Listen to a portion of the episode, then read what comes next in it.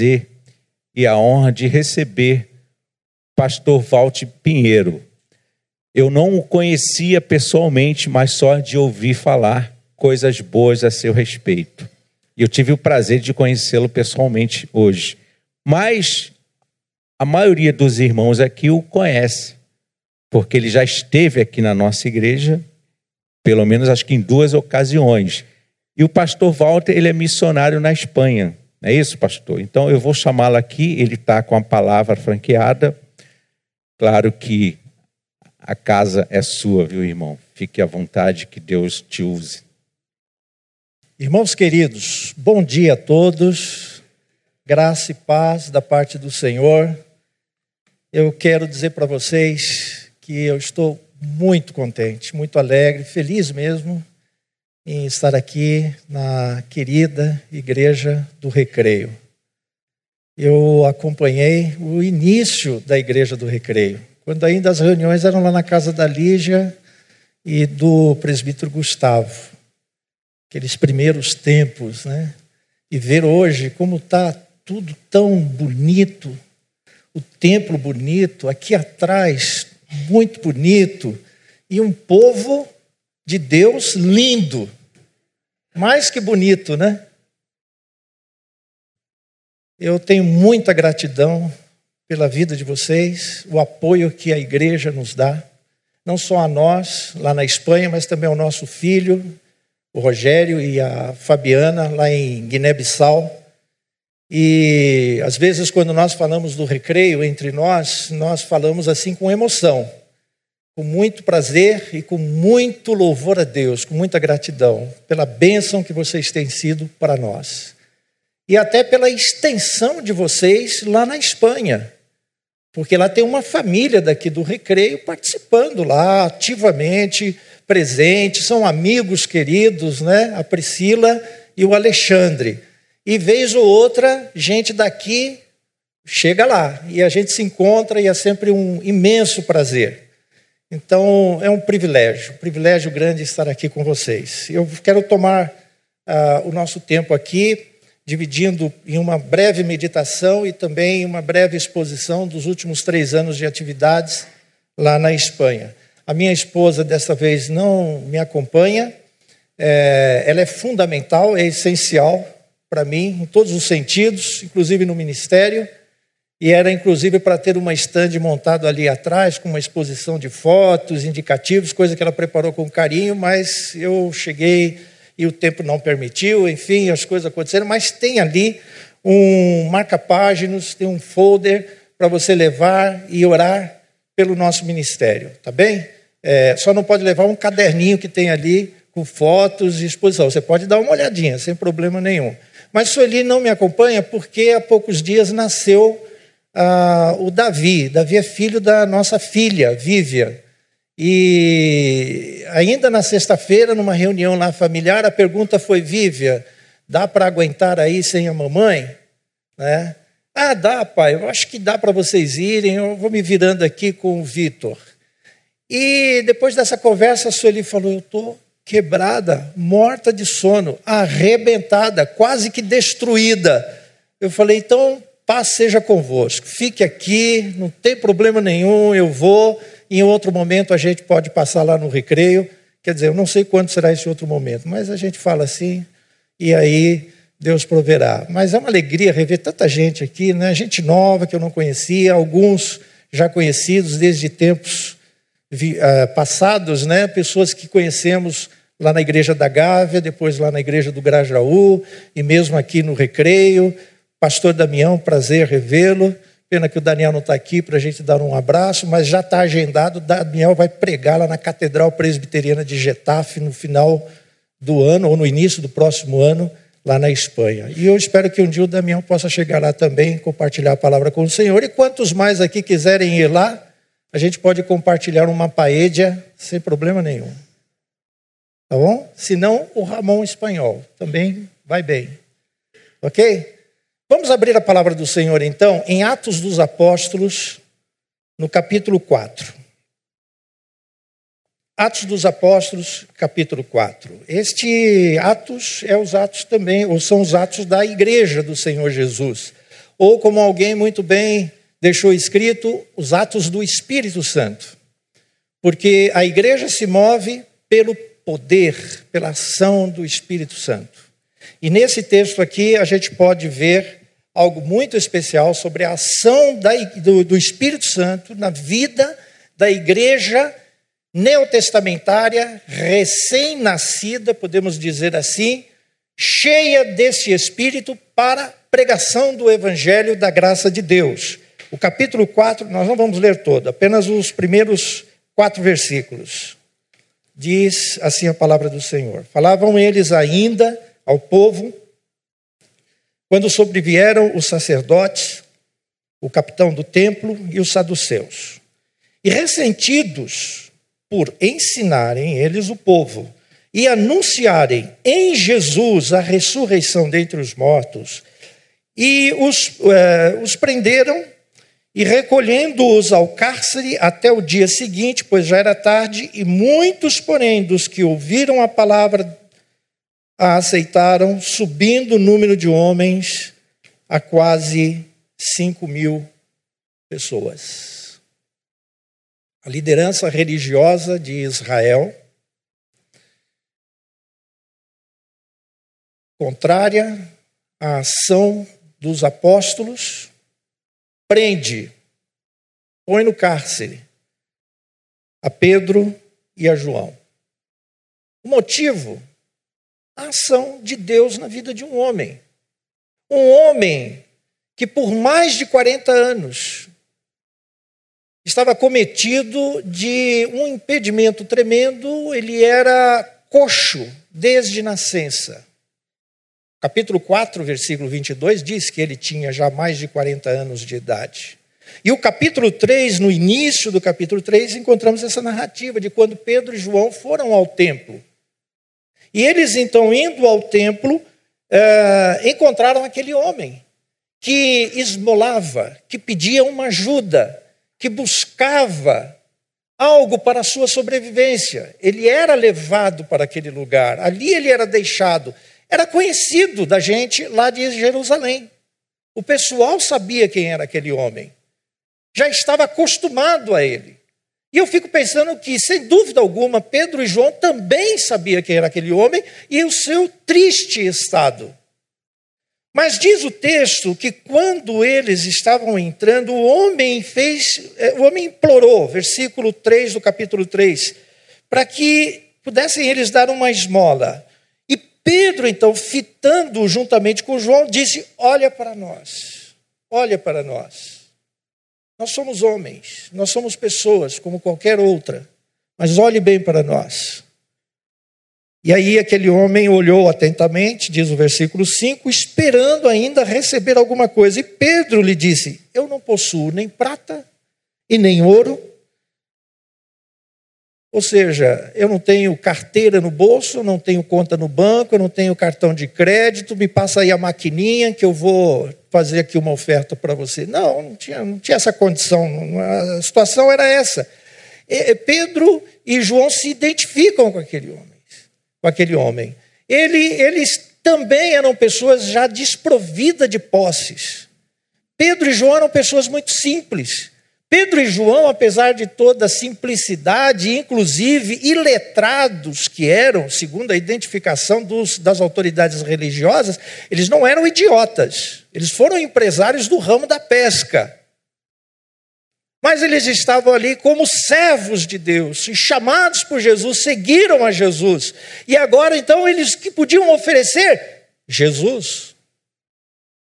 E foi o que ocorreu. Não temos ouro, não temos prata, mas o que temos, isso nós te damos. Em nome de Jesus Cristo Nazareno, anda. Estende as mãos, dá um apoio para aquele homem, ele se põe de pé, firma então as suas pernas, e este homem se põe a andar e entra junto com os apóstolos para adorar ao Senhor, louvar ao Senhor Deus. Mas isso este milagre, essa nova condição na vida daquele homem, causa uma estranheza nas autoridades religiosas. O povo não, o povo ficou abismado, admirado. O povo viu a ação de Deus, mas as autoridades religiosas não podiam ver a ação de Deus. E por isso, então, diz aqui o capítulo 4, e aí me chama a atenção isso, que enquanto estavam falando os servos do Senhor, enquanto o povo estava ali admirado, vem o sacerdote, o capitão do templo, os saduceus, ressentidos, e aí vem uma expressão que me chama muita atenção: por ensinarem eles o povo e anunciarem em Jesus a ressurreição. Isso aponta para o ministério dos apóstolos do Senhor. Eles tinham a incumbência, a responsabilidade de levar adiante o que o Senhor Jesus, o Rei e Senhor e servo do Altíssimo, havia feito. Eles foram incumbidos de pregar o Evangelho a todas as nações, começando ali por Jerusalém, ou indo a todos os lugares, também em Jerusalém, Samaria, Judéia, Samaria e até aos confins da terra. Eles estavam em obediência ao Senhor, anunciando Jesus, como acabamos de cantar, anunciando o reino de Jesus, o domínio do Senhor no coração do homem, anunciando a graça de Deus, a salvação, e que me chamou muito a atenção num destes cânticos. Ele, como que atravessou montanhas, não teve barreiras alguma para chegar ao coração daquele coxo, daquele miserável. Não teve barreiras que impedissem o Senhor de toda graça chegar ao meu coração e ao seu coração e transformar a nossa vida e fazer de nós uma nova criatura e encher de paz e de motivação para viver para a glória de Deus. Que bênção, irmãos. Ontem eu cheguei aqui ao Rio e eu pensei, vou pegar um ônibus de linha mesmo. Tenho que ir a Ipanema, já tinha uma reunião lá, olhei para o relógio e não vai dar tempo. Voltei para a rodoviária, peguei um táxi. Eu entro no táxi e aí o homem faz uma expressão de louvor a Deus. Eu falei, Amém, Deus abençoe sua vida. E o camarada então começou a falar que ele era um, um, crente no Senhor Jesus e que ele aproveitava a oportunidade de ser um taxista e compartilhar a palavra de Deus, anunciar o reino do Senhor. Tivemos uma conversa tão agradável. Hoje pela manhã, de lá para cá, eu peguei um Uber. Foi chamado, entro no Uber. Eu entro, o camarada já fala, Deus te abençoe, tudo bem? falei, amém, meu irmão, vamos em firme. E aí, aquele bate-papo, cara, um evangelista de mão cheia. E agora eu estou aqui na igreja, diante do povo de Deus, que é chamado a pregar o evangelho a todos, indistintamente. A gente não tem que se preocupar com quem vai ou não se converter, mas o evangelho precisa ser pregado a todos, porque a palavra precisa chegar ao coração de todos. Os que são do Senhor serão chamados à salvação. E pronto. Mas eu tenho que obedecer. Eles estavam obedecendo e eles tinham que fazer duas coisas apenas: ensinar e anunciar. Esse é o papel da igreja de Jesus Cristo. Ensinar a palavra de Deus, a anunciar, proclamar a palavra de Deus a todos. Onde ficam os confins da terra? A gente pensa em algo geográfico. Eu não penso assim. Para mim, o confins da terra é o último lugar desse mundo, ou o lugar mais distante, não sei onde, onde tiver uma única pessoa que ainda não tomou conhecimento da verdade, do Evangelho da graça de Deus. Ali, para mim, é o confins da terra. O evangelho precisa chegar a essa gente. E é a igreja que está incumbida de tal papel. Agora, o ensino e a mensagem da igreja tem que ter um conteúdo. Esse conteúdo, que acabamos já de mencionar, é esse evangelho da graça do Senhor, mas a centralidade ou centro é a pessoa do Senhor Jesus. Eu não posso, a igreja não pode sair anunciando o pastor, ou o presbítero, ou o diácono, ou quem quer que seja. Não é ele que tem que aparecer, quem tem que aparecer é Jesus. Tem que ser anunciado é Jesus. Ele é o centro da igreja. Ele é o centro da mensagem da igreja. Tanto é que neste capítulo 3 ainda nós lemos o discurso de Pedro no templo, diz aqui em negrito, isso aqui não é inspiração do Espírito, mas ajuda a dar, ter uma compreensão, porque diz no versículo 11 que é, o, o, apegando o coxo a Pedro e a João, e todo o povo correu atônito para junto deles, no pórtico chamado Salomão, e à vista disto, Pedro se dirige ao povo, e aí ele vai dizer: Israelitas, por que vos maravilhais disto, por que fitais os olhos em nós, como se fosse o poder estando em nós, ou a piedade nossa que fez este homem andar? Não! Nós fomos apenas instrumentos, e nós somos apenas servos na proclamação do Evangelho de Deus. A glória do Senhor, e quem pregamos é Jesus.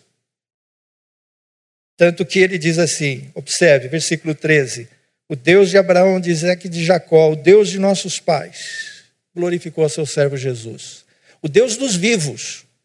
Porque essa expressão Deus de Abraão, Isaac e Jacó não é apenas uma mera informação a respeito dos patriarcas, de uma tradição judaica.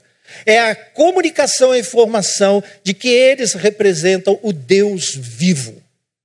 O Deus que é Deus de Abraão, de Isaac e Jacó. Não é Deus de mortos, é Deus de gente viva que experimentou a vida no autor da vida. E aí ele vai dizer: Este Deus, nossos pais, glorificou o seu servo Jesus. Quando fala em servo, eu me lembro de Isaías 52, porque Isaías é o profeta que proclama o Messias, o ungido de Deus, o servo. Jesus é o servo. Ele que veio cumprir a missão do eterno, da eterna Trindade Santa e morrer, pagar o preço em meu lugar, em seu lugar, para que pudéssemos ter vida e vida eterna. Eles pregaram no versículo 14, dizendo assim: Vós, porém, negastes o santo e justo, apontando para Jesus. Ele é o perfeito Filho de Deus. Ele é santo, que se fez homem, que se identificou conosco, que mesmo sendo homens e passando pelas mesmas necessidades nossas, e tendo as mesmas alegrias nossas, inclusive, porque o meu Jesus não é um Jesus de cara fechada, amarrado, triste. O meu Jesus é um Senhor que curtia a praia também. É, ele ia lá, estava lá na beira-mar. Ele era aquele Senhor que foi a uma festa, que se alegrava com os homens, mas tudo era mostrando que ele era um homem, verdadeiramente homem entre nós, sem deixar de ser Deus, verdadeiramente Deus. Em toda a amplitude da sua criação e entre nós. E eles apontaram para ele como santo, separado do pecado, porque nunca pecou como nós. A grande diferença e por isso, então, ele estava credenciado, autorizado para fazer o que fez, cumprir a lei, pagar o preço, as exigências de Deus para a nossa salvação. É aquele que é o justo. O justo é o que justifica. O justo é o que dá paz. O justo que age com justiça, no sentido de proporcionar vida ao que está morto e de oferecer a mesma oportunidade a todos indistintamente, mas nem todos crerão. E a justiça de Deus virá sobre aqueles incrédulos. Ele é o justo. O centro é Jesus. Eles anunciam no verso 15: Olha, vocês mataram o autor da vida. Jesus é o autor, é Ele quem nos dá vida e vida em abundância, e vida para sempre. Depois ele vai dizer, mas ele foi ressuscitado dentre os mortos, e nós somos as testemunhas. Para depois ele afirmar, pela fé no nome de Jesus, é que este homem foi curado. No nome de Jesus. Mais adiante ele vai dizer, versículo 18: Este é o Cristo que havia de padecer, que foi anunciado pela boca de todos os profetas ele é o que cancela os vossos pecados. Verso 20 diz aqui que o Senhor é o que vem proporcionar tempos de refrigério.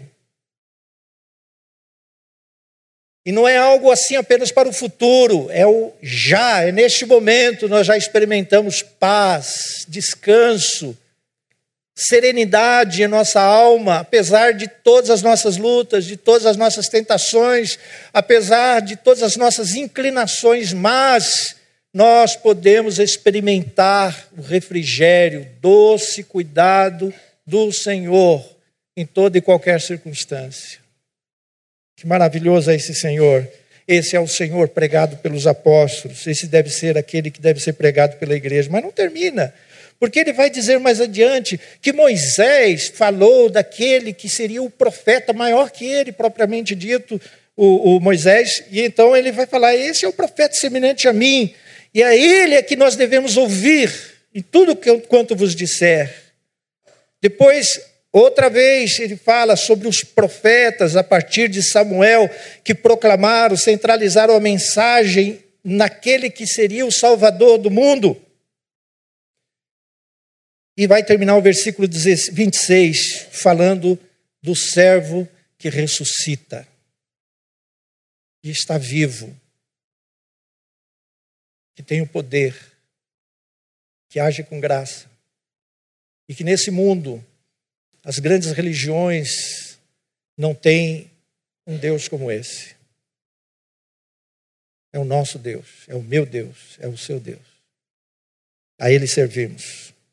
Essa era a mensagem pregada pelos apóstolos. Mas é interessante observar que nesse mesmo texto do capítulo 4, nós lemos que havia oposição. A oposição aos servos de Deus na proclamação do Evangelho podem vir de fora e de fato acontece constantemente. Claro, porque nós estamos botando, pisando em terreno do inimigo. Ele fica incomodado.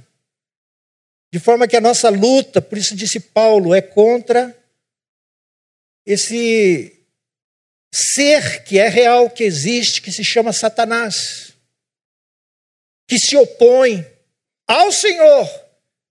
E quando ataca o povo de Deus, sabe muito bem que está atacando ao Senhor. A oposição existe. E sempre existirá enquanto a igreja estiver aqui neste mundo. A oposição é real. Pode vir de várias formas, mas é uma realidade. Oposição que às vezes vem na forma do conceito do mundo, da ideologia existente nesse sistema que se opõe à palavra de Deus. Hoje cresce cada vez mais o secularismo. Vai tomando conta da realidade da nossa vida, da nossa existência, inclusive.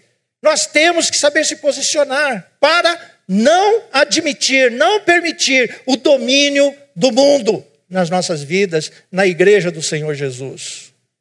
A oposição que pode ser interna também. Às vezes, gente que não tem a capacidade de Deus de discernir a vontade do Senhor se opõe à igreja do Senhor no seu papel de proclamação do Evangelho.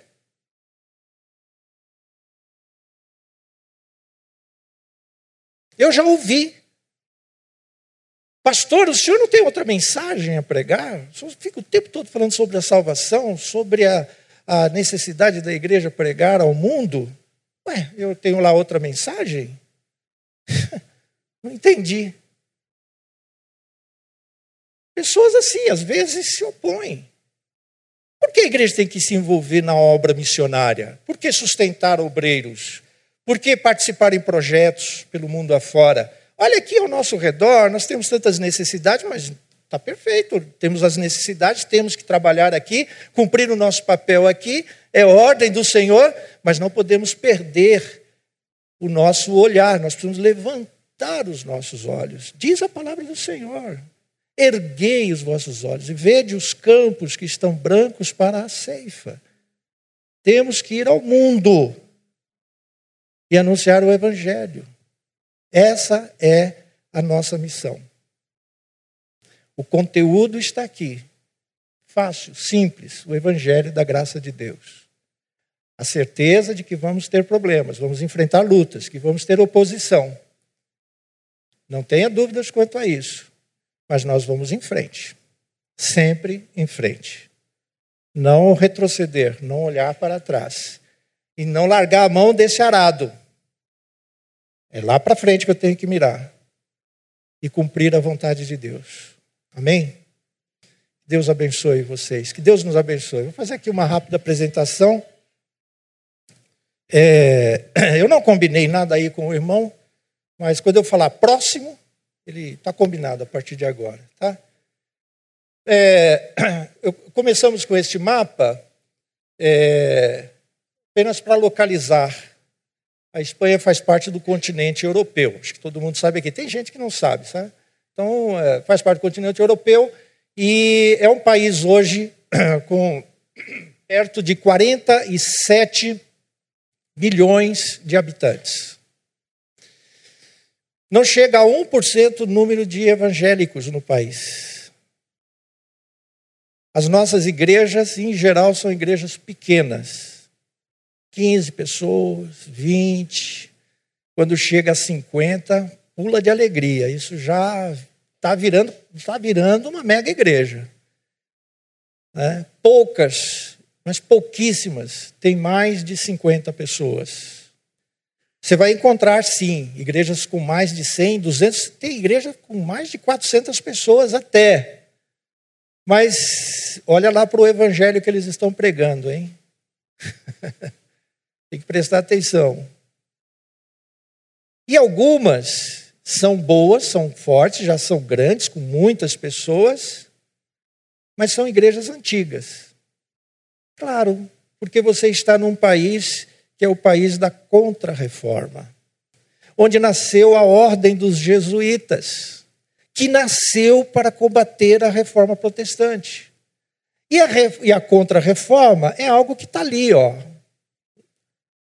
no sangue daquela gente, na alma daquele povo. É um país predominantemente católico, apostólico, romano e eu acrescento medieval. Igreja não é apenas uma questão de religião, aquilo ali é cultura. É cultura, faz parte da cultura deles. Eles aprenderam, portanto, desde lá do século XVI, que não tem que dar ouvidos para pregadores protestantes. Que eles vêm, eles estão lá no país, mas são estrangeiros. De forma que a igreja cristã evangélica ou protestante é a igreja de estrangeiros. Esse é o pensamento deles. A ideia que eles têm do crente da igreja é são hereges. Então vocês estão diante aqui de um herege. Nós somos considerados assim como igreja. E até no meio protestante, ser presbiteriano lá é um pouco complicado. É. Mas é assim a Espanha. 0,9%. Eu estou trazendo aqui a mesma informação de três anos atrás, não mudou nada. 0,9% de evangélicos, sendo que de 0,9%, 0,5% é verdade, são estrangeiros. 0,4% de espanhóis. Sendo que desses 0,4%, boa parte, é, igreja de ciganos. A maior denominação do país é uma denominação de ciganos. Essa é a realidade nossa lá. Nosso projeto chama-se Projeto Região Metropolitana de Madrid. O nosso foco não é a capital, o amarelinho ali, e sim as cidades ao redor. É óbvio que a gente vai morrer e não vamos chegar a todos os lugares ali, é, mas estamos hoje em Getafe e fazendo grupos de estudo e oração em alguns outros lugares, especialmente da região sul de Madrid. Ok? Adiante. Aqui está aquilo que eu carinhosamente chamo de Catedral Presbiteriana de Getafe. É a minha catedral. Olha que maravilha. 107 metros quadrados. Salas de aula de vocês aqui devem ser bem maior, imagino eu, algumas aí, não? Mas ali, pela graça de Deus, o Senhor tem chamado alguns à salvação. estão se reunindo, estão aprendendo a palavra de Deus. Quem sabe um dia, né, a gente vai ter um grupo assim, ó, ter um espaço como esse. Mas por enquanto ali estamos, num salão alugado, reunindo durante o domingo, vendo esse, essa, esse grupo de louvor aqui, que lindo. Estou de parabéns vocês aí, vocês tocam muito e cantam também. E aí eu fiquei olhando, uau, o Mateus precisa saber disso, porque o Mateus é o grupo de louvor lá de Getafe. Ele é o líder do grupo e ele comanda aquele grupo maravilhoso, somente ele. Uma bênção, Mateus. Eu não tenho problema nenhum com o grupo de louvor lá da minha igreja. Só lamento quando ele falta. Uh, aí, aí o bicho pega. Mas aqui nós temos um grupo de criança, a foto é recente, eu não estou lá, eu não uso terno lá, não é comum isso, tá? Isso aqui é quando tem uma coisa muito especial. E nesse dia era um dia muito especial, e aí tínhamos um bom grupo de crianças, graças a Deus. Inclusive os filhinhos do Alexandre e da Priscila estão aí, nesse meio. Adiante. Porque nesse dia, pela graça do Senhor, foi a profissão de fé e o batismo desses jovens aí. Ah, agora, só uma coisinha, tá? 13 anos de ministério. Se você considerar números como sinal de êxito, então eu sou um fracasso e vocês estão perdendo tempo de orar por mim e mandar dinheiro para o nosso sustento. Porque em 13 anos, um espanhol foi discipulado e se converteu ao Senhor Jesus no nosso trabalho. Um. Um. Quatro anos discipulado. Ah, teve outros, mas esse aí se converteu ao Senhor. Louvado seja Deus pela vida dele. Mas Deus nos deu a alegria desses três aí. Aquela moça do meio, deixa eu falar para vocês.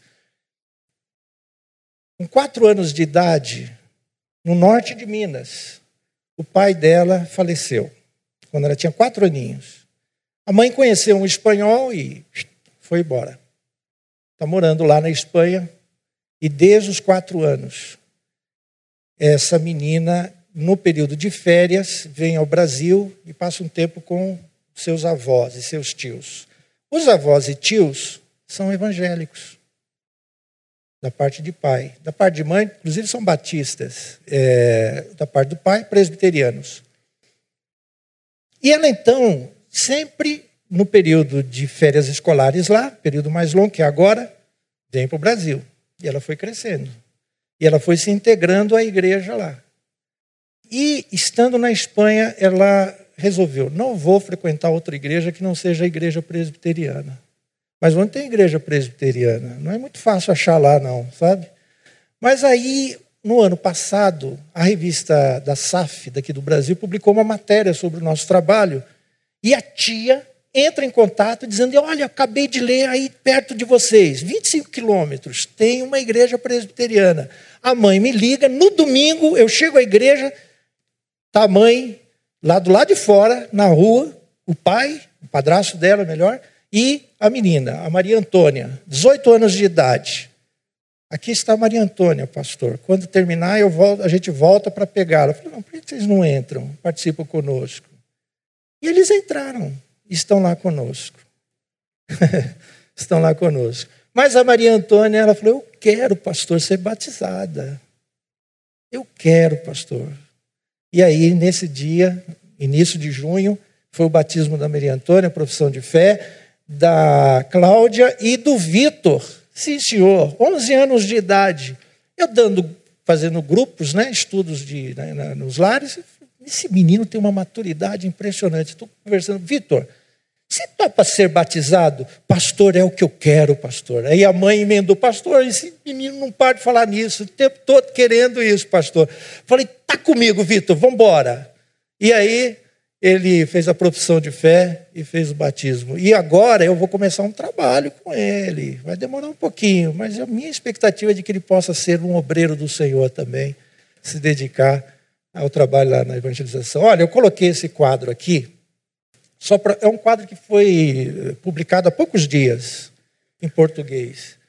É, me chamou a atenção, por isso eu resolvi incluir. É, o meio hoje mais eficiente de comunicação do Evangelho, que tem dado resultado, vocês podem observar nessa circunferência, é através de amigos, 29,9%, e 49,7% através de parentes. Eu fiquei impressionado com esses dados. Eu tinha certeza disso, que realmente é pela amizade. É, é o que mais dá resultado. Mas eu fiquei impressionado com os outros números. Né, de baixo para cima, 1% através de programas de TV, 1,1% através de filmes, 2,1% através de outros meios, que não são esses e outros lá, 2,4% através do sermão, 2,9% através do programa de rádio, 2,9% através de, trabalho pastoral, 3% através de distribuição de literatura e bíblias, 4,4% através de cruzadas evangelísticas. Eu acho que esses números sugerem algo muito interessante a mim e a você, não é? Aproveitar as nossas amizades, os nossos contatos e viver o Evangelho, sobretudo, e anunciar o Evangelho para que as pessoas saibam quem é Jesus. Próximo.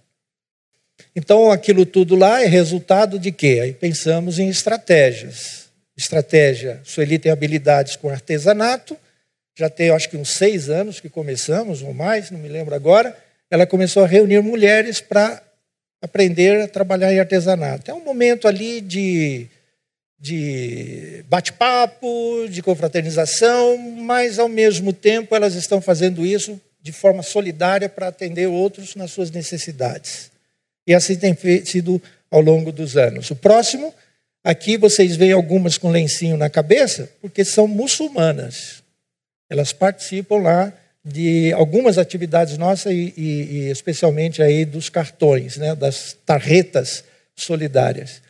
Próximo, aproveitamos também para fazer um roupeiro, como é chamado lá. Aqui seria um brechó, não é isso? Ou um bazar, alguma coisa assim. Então, na época da crise, a Espanha está saindo da crise, está bem agora, mas já teve um momento muito complicado. E naquele momento nós resolvemos vamos fazer isso, vamos colocar roupa aqui para o povo e hoje já se tornou algo normal. Os vizinhos mesmo trazem roupas, né? e nós damos, não vendemos, damos. E por quê? Porque é, mexe, eles, eles indagam, eles perguntam. Mas como assim? É dado? É dado. Algumas delas até com etiqueta. Mas é, não tem que pagar nada? Não tem que pagar nada. Mas por que vocês fazem isso? Por amor a Jesus. Conhece Jesus? E aí vai. Entende? E é uma experiência muito legal. Aqui começamos a fazer classes de reforço escolar para crianças que têm dificuldades com o inglês. Uh, hoje já tem até uma nativa, uma americana, melhor dizendo, uma missionária americana, que colabora conosco lá durante a semana. Ela vai lá e dá as aulas para essas crianças. E você vê aqui que tem umas mães muçulmanas fazendo artesanato enquanto os filhos estão lá ah, aprendendo o inglês. Tá? Então, oportunidades que surgem que a gente não pode perder. E vamos compartilhando a fé no Senhor. Adiante, pequenos grupos de estudos e oração, inclusive aí foi na casa do Alexandre e da Priscila. Adiante. Capelania hospitalar, levar consolo. Adiante ah, isso aqui é uma coisa interessante. Tem dois anos, Sueli pensou assim: eu vou chamar as mulheres da tarreteria, do grupo de cartões, a maioria não é, não, não, a maioria não é crente, né? não são, as pessoas ali são algumas agnósticas e coisas assim. A Sueli falou: vou chamar essa gente para orar, vou ver o que dá. E não é que deu se reúne de sexta-feira, uma hora antes de começar a reunião de artesanato. Elas vêm e oram. Aí ficamos pensando, que coisa, que fenômeno é esse? E, e aí nós chegamos à conclusão, ah, rapaz, todas as religiões têm oração. Muçulmano ora. Budista ora. Todo, todo mundo tem isso. Então é um, um, um ponto de contato. É claro que, estando ali, elas aprendem, que foi o que a Sueli se dedicou bastante nos primeiros meses, que a oração se faz ao Deus vivo e em nome de Jesus. Sabe o que está acontecendo? As mulheres estão orando. Não venham os cultos. Não venham os cultos. Mas lá estão elas na reunião de oração e trazem suas dificuldades, seus problemas de família, de trabalho, etc. A gente que frequenta a reunião de oração sabe muito bem o que isso significa. Oh, se você não participa das reuniões de oração, você está perdendo, viu? Não deixe de vir aqui. É, o endereço é o mesmo. Tá? Igreja do Recreio. Venha, ore, vale a pena. Então, é uma estratégia. Acabamos descobrindo que a oração é uma estratégia missionária. Vamos lá, adiante. Aqui é o seguinte, é, é, nós, aqui eu vou dar um, mudar um pouquinho, porque além das atividades que a gente tem em Getafe, a gente também faz, temos participação com o Ministério da APEC, Aliança Pro Evangelização das Crianças. Sueli e eu fomos missionários da APEC aqui no Brasil e lá, estando lá, descobriram a gente, nos convidaram, aí eu passei a me envolver com eles e a Sueli também, então nós damos aulas ajudando na capacitação de professores para o Ministério com Crianças. A Espanha tem 7 milhões de crianças. Não se aborda criança como aqui.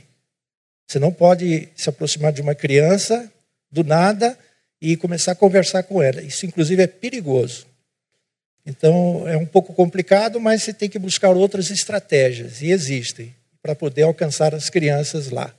Então Deus nos tem dado a graça de fazer isso, não somente lá na Espanha, mas também em Portugal, sempre no mês de outubro.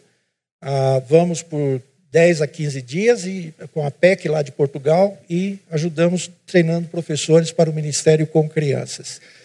Aqui é uma reunião da diretoria da PEC da Espanha, eu estou fazendo parte lá do grupo, a convite dos irmãos.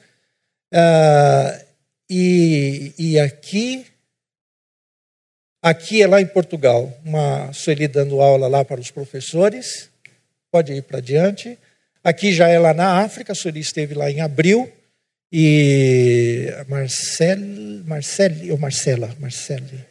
Marcela já tem ido lá algumas vezes, dado a sua contribuição, e outras, a Rosinha, não sei mais quem, tem mais gente daqui do Recreio que tem ido, né? Lá em Guiné-Bissau. E, e aí já sabe, com as suas seus conhecimentos, suas habilidades profissionais, você vai ser muito útil lá no ministério do Rogério da Fabiana. E a Sueli, ela é educadora, então ela foi e lá ela estava trabalhando com os professores é, do projeto Educando. Ela não foi para isso, ela foi para ver os netinhos, sabe? Mas aí a Fabiana é, canalizou para. E a Sueli fez com muito prazer. Bom, em 2017, nós fizemos 2017. É, Nós fizemos uma campanha lá com o pessoal da, da, do artesanato e da igreja, arrecadando roupas de frio, cobertores, etc., e mandamos para os refugiados é, da Síria. Né?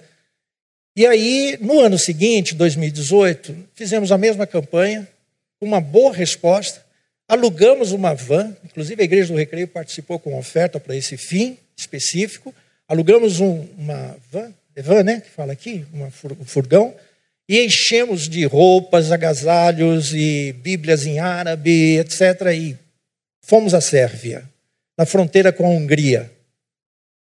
É, a Sérvia é a Europa do Leste.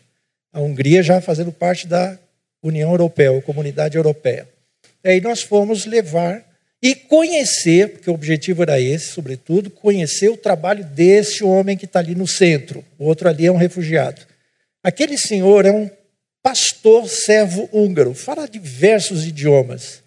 E esse homem, ele atua tanto nos, é, nos campos de refugiados oficiais, como também ele dá assistência em campos clandestinos. Então, ele nos levou para conhecer um campo clandestino.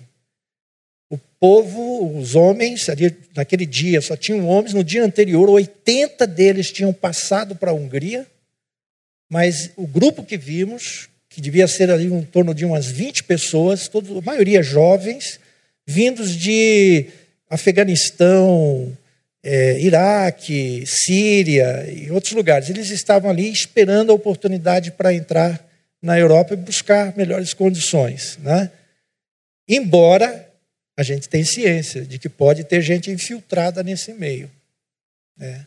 Mas o pastor, ele ajudava com alimentação, comprando remédios para eles, que eles não podiam, não podem circular pela cidade. E aí eles ficam no mato durante o dia. À noite eles vão numa fábrica abandonada buscar abrigo. E nessa ocasião fazia um frio, mas muito frio mesmo. E, e a, próximo aí, aí nesse dia nós vimos lá uma, essa cena né, de um dos refugiados preparando o seu, sua, sua comidinha é, no mato. E, e, era uma situação um pouco triste, difícil. Neste ano, no perdão, no ano passado, 2019, pode ir para o próximo. No, no, no, nós incorporamos uma, uma equipe de dentistas brasileiros. Tinha uma psicóloga no grupo, tinha uma senhora lá da, da área administrativa, mas nos unimos a eles e, e fomos para o Líbano. Então, o Líbano faz fronteira com a Síria. E no Líbano tem um milhão de refugiados sírios. E através da igreja sírio-libanesa tem sido feito trabalho com esses refugiados. Mas assim, não é muita coisa, não é. Mas estão fazendo. Então, eles atuam basicamente com crianças. E aí, ah, com o apoio da PMT, com os, o missionário que atua lá, o casal de missionários, é, fomos então. A ideia era ir em quatro escolas da igreja sírio-libanesa. Infelizmente, só fomos em duas, porque nas outras duas recebemos uma comunicação horas antes de que não haveria segurança para a equipe, porque o Líbano vive uma permanente tensão de guerra. Ali é uma briga com Israel. É muito complicada a situação ali. E Israel está aqui na fronteira ao sul. Dá até para ver um azulzinho aqui mais embaixo, ali já é o Mar da Galileia. Bom, mais adiante, e aí eu quero mostrar algumas fotos para vocês. Aí a equipe de dentistas. Próxima foto. Num, um dos acampamentos, são vários acampamentos, um dos acampamentos, próxima, e aí, num dos dias, nós entramos lá na, na, na área, adiante, e aqui uma parte da equipe, né, com as crianças sírias, adiante. Aí dentro, essa era a melhor, melhor barraca que tinha lá, porque tudo tem que ser de lona, né, não pode ser de alvenaria. Tudo é lona, e é organizado pela ONU. Então, uh, nessa barraca tinha arque, a, a, aquecimento né? mas nem todas têm. E, e, estavam servindo aí um chazinho, né? como árabes, eh, como muçulmanos que são, sempre tem um gostinho pelo, pelo chá.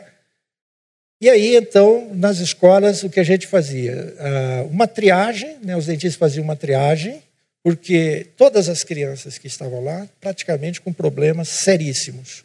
Então, tinha que priorizar, não dava para atender a todos. Tá? Próximo. E aí o meu papel e da Sueli era o antes deles se sentarem lá com os dentistas. Era feita a triagem, as crianças eram separadas, ficavam num grupo, numa sala, e, e aí nós então chegávamos com uma mensagem para elas. Nós mostrávamos que Jesus é o bom pastor. O bom pastor dá vida pelas suas ovelhas. E o bom pastor, ele acolhe, ele recebe, ele abraça, que é o que eles precisam, não é? Então a Bíblia prevê isso tudo. Inclusive Jesus foi um refugiado com seus pais, não é? Os seus primeiros anos de vida. Então ali é, a Sueli fazia um artesanato com eles, com lã, papelão e prendedores de roupa. Adiante. Olha aí o menino segurando uma ovelhinha com os seus dentinhos bem estragadinhos. É? Adiante. A próxima. Olha essa menina ela estava com a necessidade de fazer 11 extrações. Isso aí é sofrimento, a carinha de dor, de sofrimento. Os dentistas extraíram sete dentes, foi o que foi possível fazer. Próximo. E flagramos isso aqui. Isso aí não foi pose nenhuma. Faz a pose aí, nada disso. Uma das fotos saiu. Esse menino está se sentindo realizado com o que ele fez. Interessante. Próximo. Aqui o trabalho e a gente acompanhando, mas não só acompanhava, a gente ajudava, auxiliava, eles pediam os instrumentos, ou então, às vezes, tinha que segurar uma criancinha, né, porque ela estava apavorada. Infelizmente, os muçulmanos, eles diziam assim, ó, cuidado com os cristãos. Cristãos podem te roubar, sequestrar, podem fazer mal para vocês. Muitas delas estavam apavoradas mesmo. E ainda mais abrir a boca lá e ouvir o barulho do motorzinho, coisa assim. Próximo. Quando a criança fazia extração, ou algum, ela tinha lá um momento de dor, de sofrimento dela, a gente não mandava logo para o grupo, né? senão ia apavorar o restante, ninguém mais ia querer ser atendido. Então eles iam para uma salinha, para um ambiente onde a Sueli aplicava um analgésico e fazia um trabalho manual com eles. Então, acalmava, e aí sim a gente ia observando: opa, você, vem. E mandava lá para o restante do grupo. Tá? Então, esse foi o trabalho que a gente fez. Adiante. Aí o menino com algodão na boca. Adiante. Daí nós aproveitamos é, com o dinheiro e compramos gorros. Fazia muito frio também. E os dentistas levaram as escovinhas, né? Pode ir para o próximo. Com todo o grupo. Foi uma benção, irmãos. Foi uma benção. E aí, a gente, eu lembrei desse cartazinho, né? Sem ovelhinhas. As ovelhas de Jesus. Eles estavam, depois eles eram devolvidos lá para o campo, onde passava o tempo restante com a família, né? Adiante. Irmãos, orem por nós. Orem, peguem lá a tarreta, leva, tarreta, o cartãozinho, o marca-páginas. Esteja orando, a gente precisa muito de orações. Contamos com vocês, sempre. Ah, pergunta, tem gente que pergunta assim: e quando vocês voltam ao Brasil? Não sei.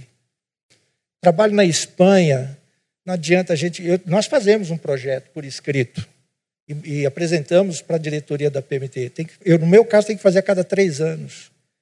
Mas é apenas para servir como um referencial. O que não podemos é determinar prazos. Isso não funciona lá.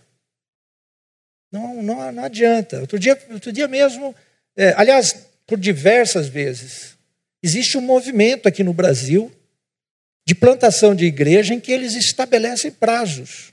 Em cinco anos, em dez anos, tem que estar já. É, é a igreja tem que estar formada, independente não funciona no ministério transcultural em determinados lugares. E isso tem, tem, tem causado problemas para nós missionários, que estamos em campos assim, que é osso duro de roer. Então, eu não sei quando vou voltar, nem Sueli. Nós temos uma convicção: Deus hoje quer a gente lá. Então, é projeto de vida, diríamos assim. É projeto de vida mas estamos nas mãos do Senhor. Orem pela Espanha, orem pela evangelização da Espanha. O evangelho precisa alcançar o coração daquela gente. Eu que trabalhei também com Sueli, com tribos indígenas, no início do nosso ministério, hoje a gente está lá, a gente vê, ué, isso aqui é uma verdadeira. São várias tribos, que antigamente eram reinos. E hoje ainda continua essa ideia, esse sectarismo entre eles. Se desprezam você é espanhol? Sou, mas eu sou andaluz. Você é espanhol? Sou, mas sou madrilenho. Você é espanhol? Sou catalão. Nem gosto de ser chamado de espanhol. Sou catalão. Eu sou basco. E aí, em meio aos quatro, quatro idiomas oficiais lá e algumas vertentes, eles se desprezam uns aos outros, não é? E na hora de cantar o hino nacional, você já notou? Não tem letra. Só a música porque não chega a um acordo. Enfim, não dá tempo para a gente falar sobre outras coisas mais, mas nós estamos lá e amamos aquele povo e queremos o melhor para eles. E o melhor para eles é esse evangelho da graça de Deus. É aquele evangelho que Pedro disse para o coxo: Não tenho ouro, não tenho prata, mas o que eu tenho eu te dou. Levanta-te e anda com Jesus. Obrigado, irmãos. Deus abençoe vocês.